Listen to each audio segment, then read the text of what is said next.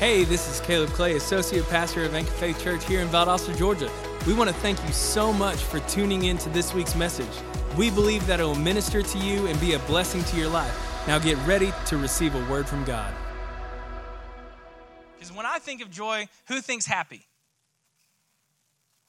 Honestly, I think happy or glad or rejoicing. I mean, all in scripture, over 150 some odd times in the Bible is the word joy reference, and even more if you throw in rejoice. And so it's all through the Bible, New Testament and Old Testament. And so obviously there's a big emphasis on joy. And so I started looking at this, and the first scripture I want to go to is James chapter 1. James chapter 1, it'll be up on the screen. I got multiple translations. But we're going to go to James chapter 1, verse 2.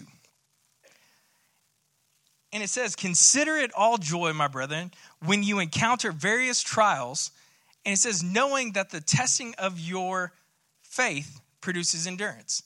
And I want to pause right there for a second because my wife had told me a while back, she said, You need to make sure that you always bring kind of a light and happy message because a lot of your messages are always like doom and gloom and the rejoicing of endurance and coming through here. And so I told my wife where I was going to go, and she goes, What is this message going to be about? And I said, It's going to be about joy. I promise. I promise. But it's going to be about finding joy in trials. And she's like, Are you serious? I said, Hey, that's where we're going. Because the joy of the Lord is your strength. And so I started really pulling on that scripture again, going, Okay, what are we missing as believers? And so we read on a little bit further in verse number four, and it says, Let and letting endurance have its perfect result, so that you may be perfect and complete, lacking nothing. And so for me as a believer, I don't want to lack in anything. If I feel like I'm lacking anything, I let him ask of God to go and find more wisdom. And if you read on, it says, if anyone's lacking wisdom, let him ask of God. And he'll grant you that wisdom. But for me, I was sitting there going, okay, well, how can I, as a believer, have joy all the time? How can I, in every situation, find joy? And the one thing that the Lord told me was, it's all in your perspective, it's how you look at it. I said, hmm, okay. Let's let's figure out this perspective then. So Lord, how do I see it the way that you see it? And he took me to let's go hmm, Hebrews chapter 12. Let's go to Hebrews chapter 12. Just turn over a little bit, it's right there. Hebrews chapter 12, verse number 1 through 3. And I'm going to read this in two different translations, but let's read it in the NASB. You got the NASB? There we go. And so it says, uh, let's bump to verse number 2. It says, Fixing our eyes on Jesus, the author and perfecter of faith who, for the joy set before him, endured the cross, despising the shame, and has sat down at the right hand of the throne of God. For consider him who had endured such hostility by sinners against himself, so that you will not grow weary and lose heart. Do you have the Amplified Version? Do you have that one up there? Do you have it? Ooh, let me have that. I think he has it too. Possibly. But I love what the Amplified says. Here we go. Verse number two. It says, looking away from all that will distract to Jesus, who is the leader and the source of our faith, giving the first incentive of our belief and is also its finisher, bringing it into maturity and perfection.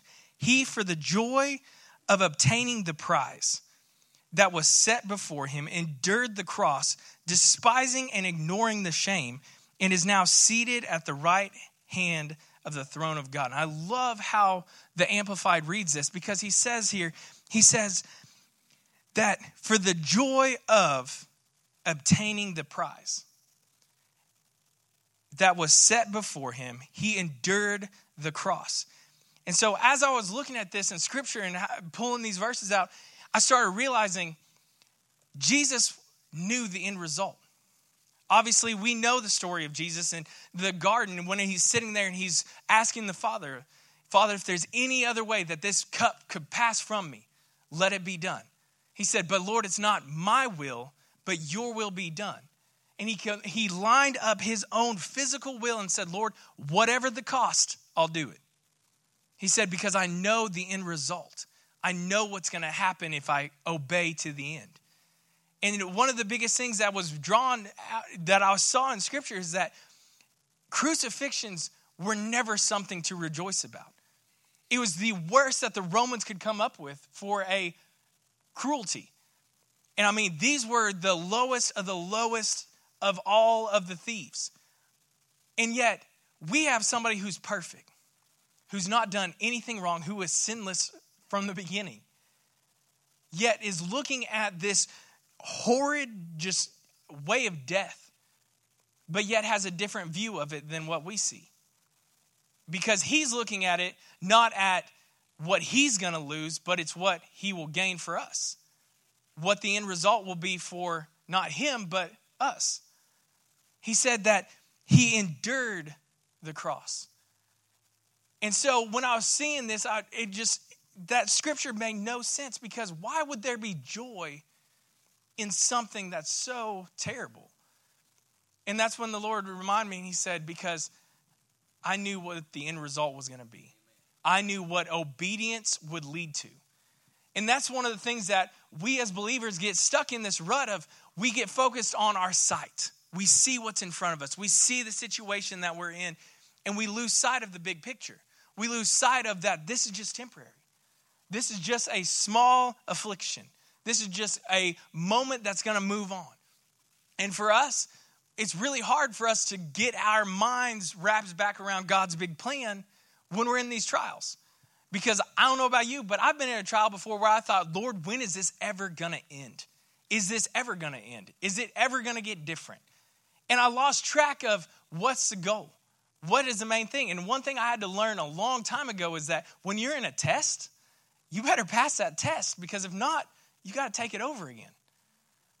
You better learn what you need to learn in that moment so that way you can mature and become perfected in Christ and then learn from that and grow on. So many times we have this mindset as a believer that we come into the kingdom, we come and we make Christ our Lord, and everything's going to be perfect. But Scripture doesn't tell us that. Scripture actually tells us that the kingdom suffers violence and the violent take it by force, and that there's going to be a lot of persecution. But even looking at the disciples, every time they talked about persecution, they had a mindset about it. They were joyful. They consider it an honor to be persecuted for Christ's sake. A lot of them even died and still chose it as an honor because they said, We're doing this so that Christ can continue on. We are so thankful that we get the opportunity to share Christ. And even whenever Paul was ministering, they would t- try to tell him, You can't minister anymore, or we're going to throw you back in prison, we're going to kill you, and all this stuff. Guess what Paul did? He said, Okay, went back and started telling about Christ even more because he found joy in the trial. And so when he's reading here, and we see that Jesus had to counter all joy. Well, then I was reading on, and I found out that we have the same joy Jesus had. As a believer in Christ, born again, spirit filled believer, we have the same joy. And I've always seen this scripture, and let's go to Galatians chapter 5. Galatians chapter 5. verse number 22. Obviously, this is the fruit of the Spirit that we all read and know about. But which one do you have? Yes, I like this. Is that NASB or is that NLT? Okay, okay, good, good, good. So I love how the NLT reads this because the New American Standard Bible just says, but the fruit of the Spirit is love, joy, peace, patience, kindness, goodness, faithfulness, gentleness, self control. Against such thing there is no law. But the NLT reads it, and I love how it starts off. And it says, but the fruit, or but the Holy Spirit produces this kind of fruit in our lives. Because we have so many believers out there that are trying to do it on their own, but yet we were never designed to do it on our own but we were designed to have the Holy Spirit produce it within us. And I love this fact too is that we always want to say the fruits of the Spirit are this he never said they were fruits. He said they are a fruit. One. So we categorize them all as multiple different fruits and we break them up because of teachings, but really, the Holy Spirit produces this kind of fruit in your life that is love, joy, peace, patience, kindness, goodness, faithfulness, gentleness, self control. And so we want to, as believers, we want to separate them and say, well, I need more joy. I need more peace in my life. No, you have it. You have the fruit of the Spirit. It's one fruit, it just has multiple aspects to it. So you don't need more of that. You have it. You need to tap into it. You need to now release it by faith. Because we have everything that, did you know Jesus has already done everything that he's going to do on this earth? He's already done it all. It's done. He's not down here doing a brand new work. God's already completed it. He has said, It is finished. I am sitting down. And so he sat down. He said, I'm done. Now, the biggest challenge for believers is now this faith realm. And we know that obviously faith is the substance of things hoped for and the evidence of things not seen. And so we now have this job. You have a job. That is what God says in this word. You now have to, by faith, believe in something you don't see, call it from heaven to earth. Sounds kind of complicated, but it's real easy. Jesus even talks about it and where we're going to go next. Because he says, I want them to have everything that I have. Do you believe that Jesus operated by the fruit of the Spirit? Absolutely. His life showed it, it was produced within him. And so when we see this scripture, we know that God is wanting to work within us. He's wanting to show himself strong. He's wanting to operate so that you can have joy in every situation. Not just joy, but peace, self control, gentleness, the whole aspect of it. He says it's yours. You have it. You just have to now pull it in. But where we lose it is we hear it, we understand it, but we never apply it. Now we'll throw out this one. How you apply it is you use it. So, you want to be joyful? You're going to have to pull it down when it's not a joyful time. You want to walk in love? You better get ready because there's going to be some opportunities for you to walk in love when you don't feel like it. You want to have peace?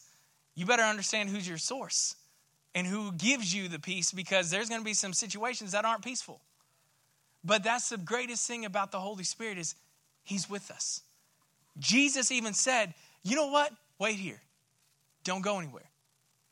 I'm going to send you somebody. I'm going to send you a helper. Because he said, You know what? It's great that I'm with you, but it's better that I leave. It's better that I go to the Father so that way I can send you the one that you really need. You've been with me for three years. You've been walking hand in hand with me every day and night, but you don't need me. He said, You need, you need who I have because Jesus himself didn't do any works until that day he was baptized. And that's that day that it says that the Holy Spirit descended down like a dove, and what God's voice was heard and it said, This is my beloved Son in whom I'm well pleased. Because Jesus knew they got to get what I have in order to do what I'm doing. But the greatest thing is, is that he even told us in Scripture, he said, Greater things will you do. Well, the only reason we can do that is because the Holy Spirit is now with us. And so let's go over to John chapter 15. By the way, we're not going to be here long tonight. I don't have a really long message. I hope it's encouraging. I hope you're going to walk out of here with a greater understanding that you can have joy. But here's how we get it here's how we get joy. Here's how we choose joy. We can have joy in every situation, every trial, every tribulation. And it says, Count it all joy.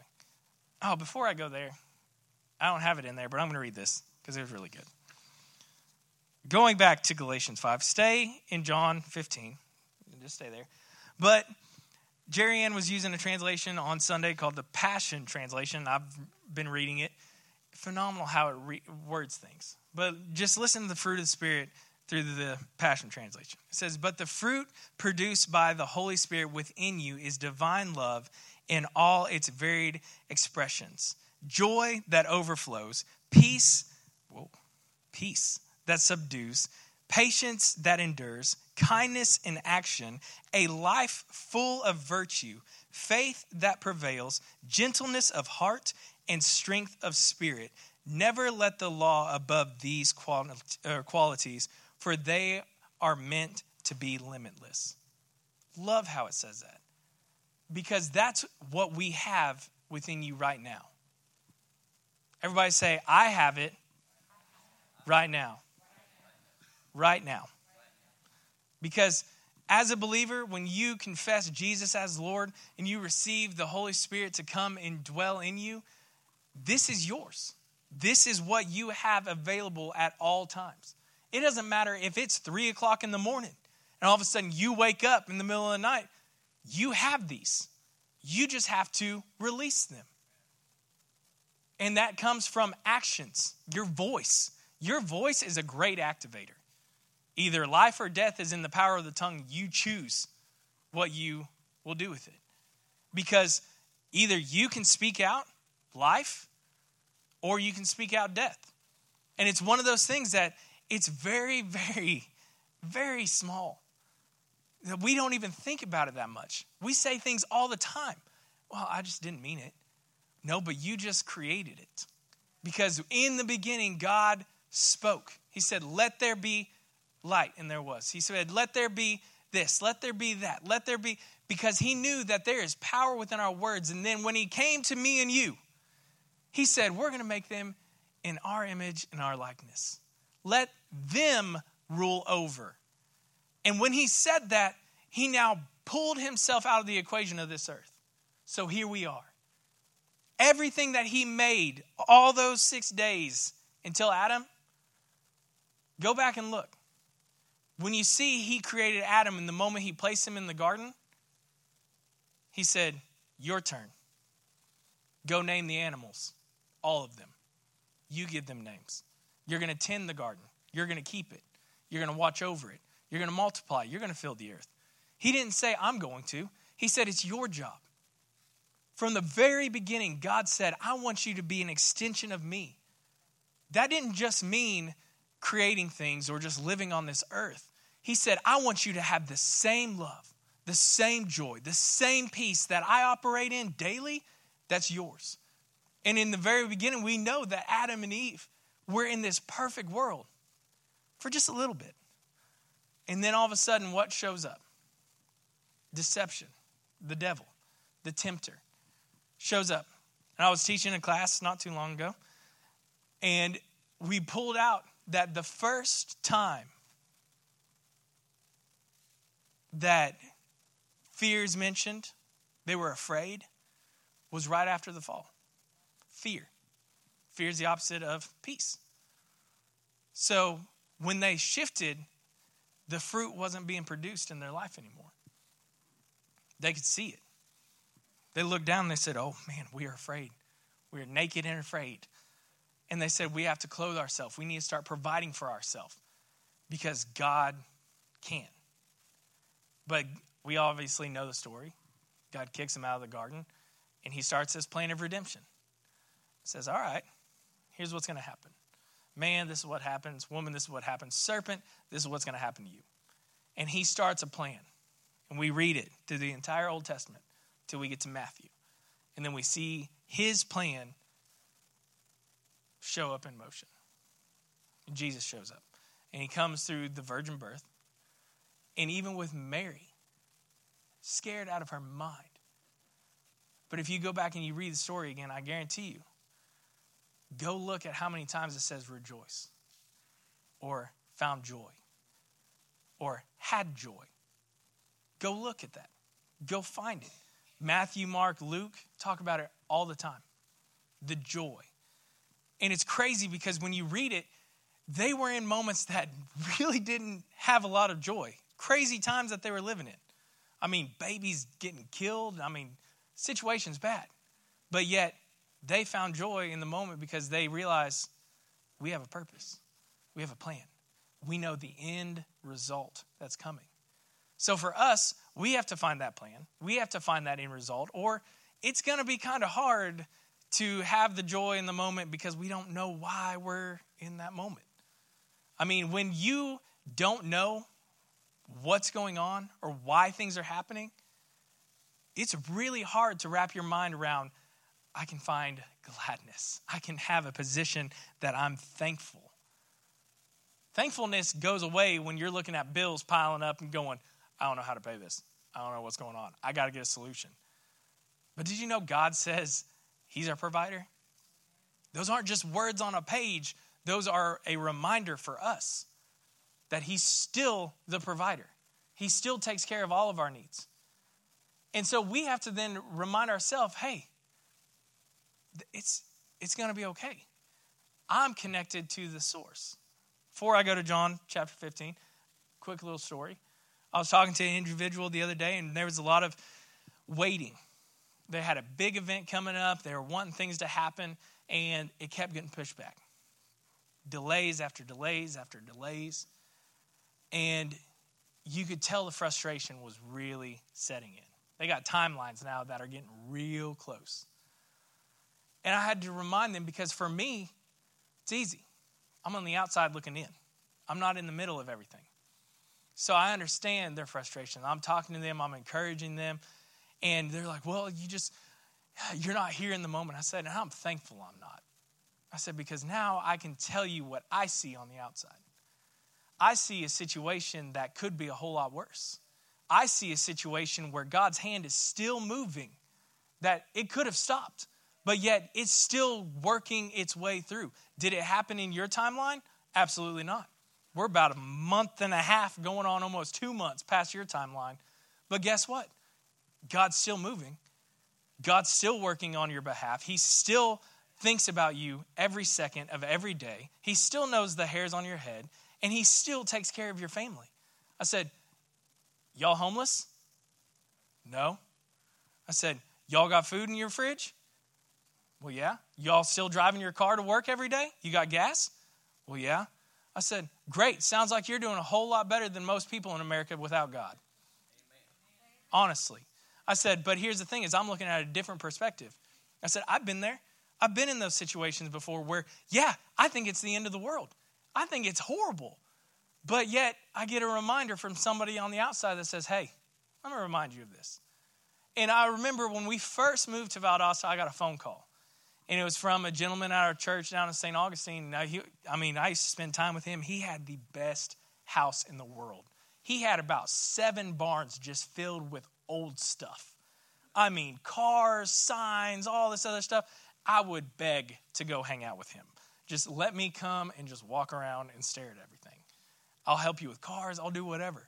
But this man was, I mean, he operated in some of the prophetic gifts, but he was a phenomenal man of God. And I remember we had just been up in Valdosta for probably, I think maybe two, three months, just getting in.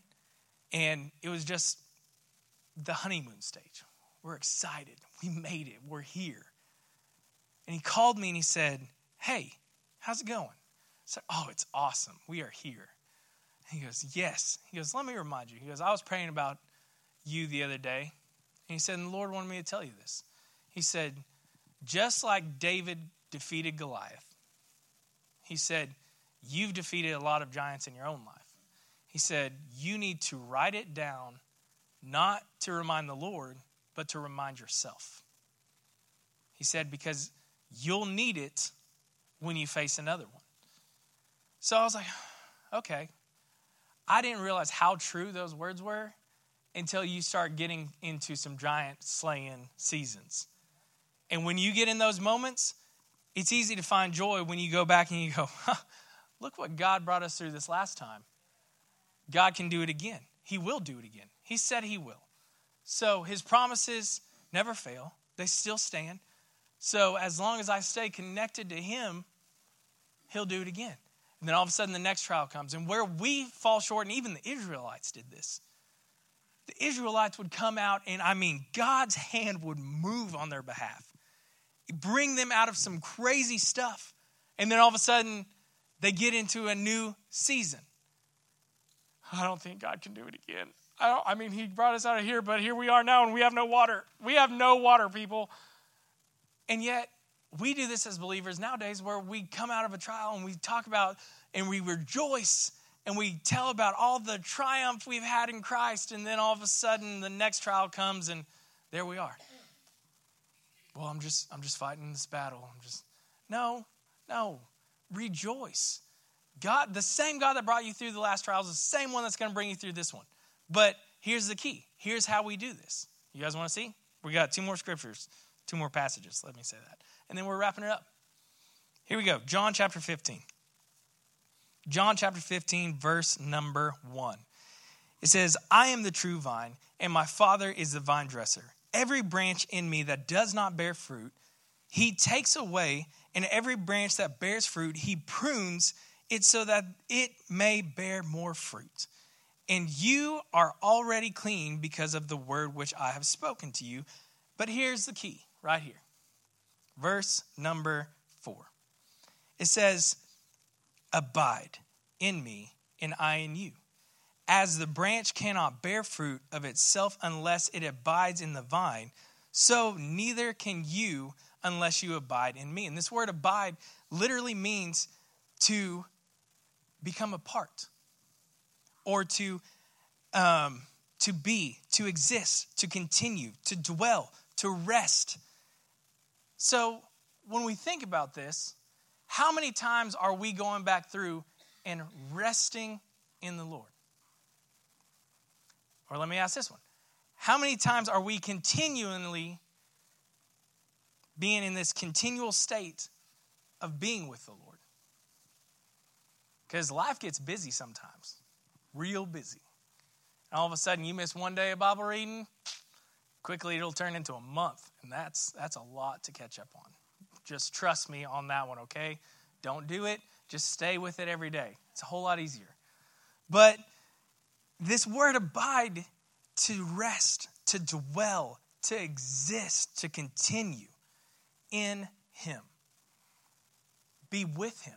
It says that the branch cannot bear fruit outside of it. It says, I am the vine and you are the branches. He who abides in me and I in him, he bears much fruit. For apart from me, you can do nothing. If anyone does not abide in me, he is thrown away as a branch and dries up, and they gather them and they cast them into the fire. And here's the thing is when they are cast into the fire, they are burned. They're destroyed. There's no more. But here's what Jesus says If you abide in me and my words abide in you, ask what does that word say? Next word. Whatever you what? Wish. And it will be done for you. And so if you abide in him and it says here, my words abide in you. So in order to have joy in every trial, in order to have peace in every situation, I got to ask you, where are you connected? because your connection determines your output. We have a lot of cables running back there to those computers. I will be the number one or the first person, whatever you want to rank me as. I don't like technology. Pastor Mark can tell you this technology does not like me. I think I'm the only one in this church that's actually broken a TV before. How that happens, I don't know. But here's the thing is that those connections back there are a source for what's running up here. We had a fun, joyous time running cables from there all the way up the ceiling, all the way back down there to connect our sound booth into these beautiful lights you see on the wall. Only to find out one thing we ran them all backwards. So we're looking at them and we're like, okay, is there an adapter we can get? And they come back and they say, it would be better if we ran a completely different cable and we just started over from scratch. This is after, I don't even know how long it took us. But here's the thing we all got back up there. We rejoiced because what were we doing? We were counting all joy because now we have lights on our stage. Without our old stage, we didn't have nothing. I mean, we had lights that we plugged into the wall every service to turn them on. But we knew what we were gaining. But see, even in this building, there's been moments where you have to counter all joy because we went from a tiny little 4,000 square foot building that was done. I mean, we had maxed out the capacity, we had maxed out the walls. I mean, it was done. There was nothing more we could do. Then we come over here. We're still working, we're still doing stuff. I still look around and I'm like, wow, there's so much more to do. But I rejoice because I'm excited for the end result. What are we doing this all for? We talked about this on Sunday in our huddle is that this whole thing, all this that you see, means nothing if there's not people sitting in these chairs. We're doing it to get these filled up. These are not just a number, this is a person. This is somebody's life that's going through a trial that needs what we have. It's somebody who's going through situations just like you that needs to know what you've been through. And so it makes us wonder what's our source? What are we connected to? What am I bearing fruit of? Because all this fruit he talks about goes back to the fruit we talked about earlier joy that overflows, peace that subdues, patience that endures, kindness in action. Those are the fruit that we produce when we stay connected with him. Let's finish reading and then we'll wrap it up. Verse number seven, it says, If you abide in me and my words abide in you, ask whatever you wish and it will be done. My Father is glorified by what? This. God takes pleasure. He is glorified when we come to Him. We ask Him to help us. When we say, Lord, I need this, I need peace to flow right now, then peace flows. God says, You got it. It's already yours. Here, tap into it, use it. And then we go on. And it says, My Father is glorified by this, that you bear much fruit. And so prove to be my disciples. Just as the Father has loved me, I have also loved you. Abide in my love. If you keep my commandments, you will abide in my love, just as I have kept my Father's commandments and abide in, in his love. These things I have spoken to you. You ready? This is it. These things I have spoken to you so that my joy may be in you and that your joy may be made full. The Message Bible talks about how your joy will overflow. God's not just interested in just this fullness or let's let's top it off. He's interested in overflow. That's what he's always been. But see, the only way we get his joy in us is we stay connected to that source. That's why I love Wednesday nights. Wednesday nights Bible study. We get to come together. You're separating yourself from the middle of the week, saying, I want to hear more from God. Because you are interested in staying connected to your source. Now, we'll say this what he's talking about here in verses 1 through 11 is not Sunday, Wednesday. It's not. It's every day waking up, starting your day off, saying, God, good morning. How, how do you want, what do you want me to do today? And I'll be honest, it's hard for me sometimes. Sometimes I like that snooze button. And all I've heard all this year, I will, I will stop the snooze button. I will stop it. Because everybody says, oh, what a great way to procrastinate first thing in the morning. oh, great. Procrastination's got to stop. But you see, we all get in these moments. In the busyness of life, it, it will speak real loud. But this is where you have to cut it off. You have to cut those things off and allow God to prune those things and allow Him to produce much fruit. Because this is His desire. He wants your joy to be overflowing, not just in the good times, but also in the trials, in the times where you think, man, I don't know how this is going to turn out. It's always good to have somebody to come alongside you and help remind you you got to get that person that you know, they're not going to tell me what I want to hear. They're going to tell me what I need to hear. They're going to tell me the word. I'm not here to pet your flesh, I'm here to help your flesh. Get out. We're going to get the Spirit in you. We're going to let the Spirit dwell in you because that's what God desires. That's what Jesus did with his disciples. You don't think they were sitting there going, I miss my mom and dad. I think I want to go back and see them. And he's like, You know what, buddy? Let's go back. We're just going to stop everything. No, he said, No, no, no, no. You got to deny all that stuff. You got to cut all that stuff off. You got to come on. Because he was looking for people that were willing to obey and follow him. For us, I mean, there's moments where you might have a relationship that isn't the best. And God will speak to you and say, Hey, in order for you to get to the next level, you gotta you gotta cut that off. You gotta get that bad, bad influence, the bad fruit away, and you gotta allow God to plant you with some good fruit. Amen. One last scripture, and then we're wrapping this up. Psalm 16, verse 11. You got it, Andre? Boom. It says, You will make known to me the path of life. In your presence is fullness of joy. In your right hand there is pleasures forever. He says, In your presence there is joy. We talk about this all the time here at Anchor Faith Church. When you're in a trial, the best thing to do is worship. You're near a trial, get with God. Separate yourself, get alone. Because why? In His presence is where we find our breakthrough. In His presence is where we get filled back up. In His presence is where we find joy. In His presence, we get the fruit of the Holy Spirit producing in our life. And so I really believe that if we spend a little more time, I'm not saying hours upon hours, give God an extra five minutes. Say, Lord, I'm going to give you an extra five minutes this morning. I'm going to wake up a little early. Give him an extra 10, whatever it is. Spend more time connected to this source, and you'll start watching the things around you start looking a whole lot different.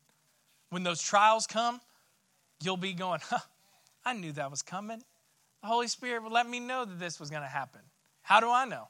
Well, there's a lot of stories, even in the Old Testament.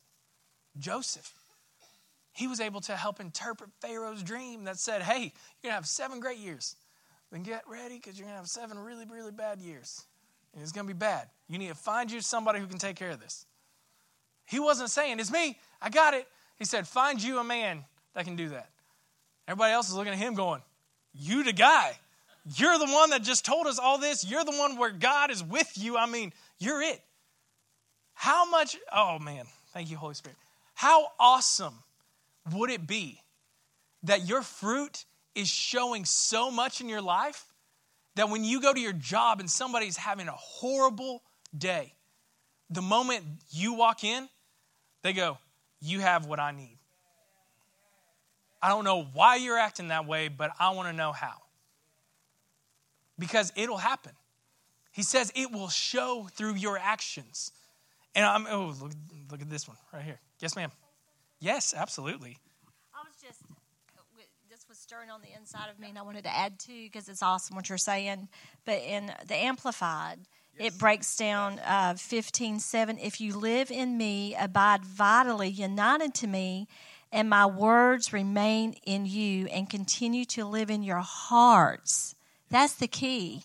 Everything he's saying, because the more we do that, it gets in our hearts. And so when we face those trials and we get shaken and, and all that, what comes out of our heart is the word.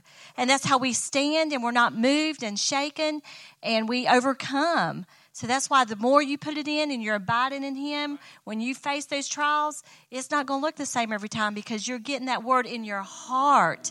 And then that's what's going to come out. Thank you guys so much for checking out this week's message. If there is any message that you have missed or you just want to hear again, they are all available for free on iTunes. Just search Anchor Faith Church Valdosta and be sure to subscribe. That way you'll be notified once the new messages are available. Also, if you'd like to learn more about our church and what we have available for you and your family, or if you'd like to donate financially to the ministry, be sure to visit our website at anchorfaithvaldosta.com. Thanks again for listening, and we'll see you next week.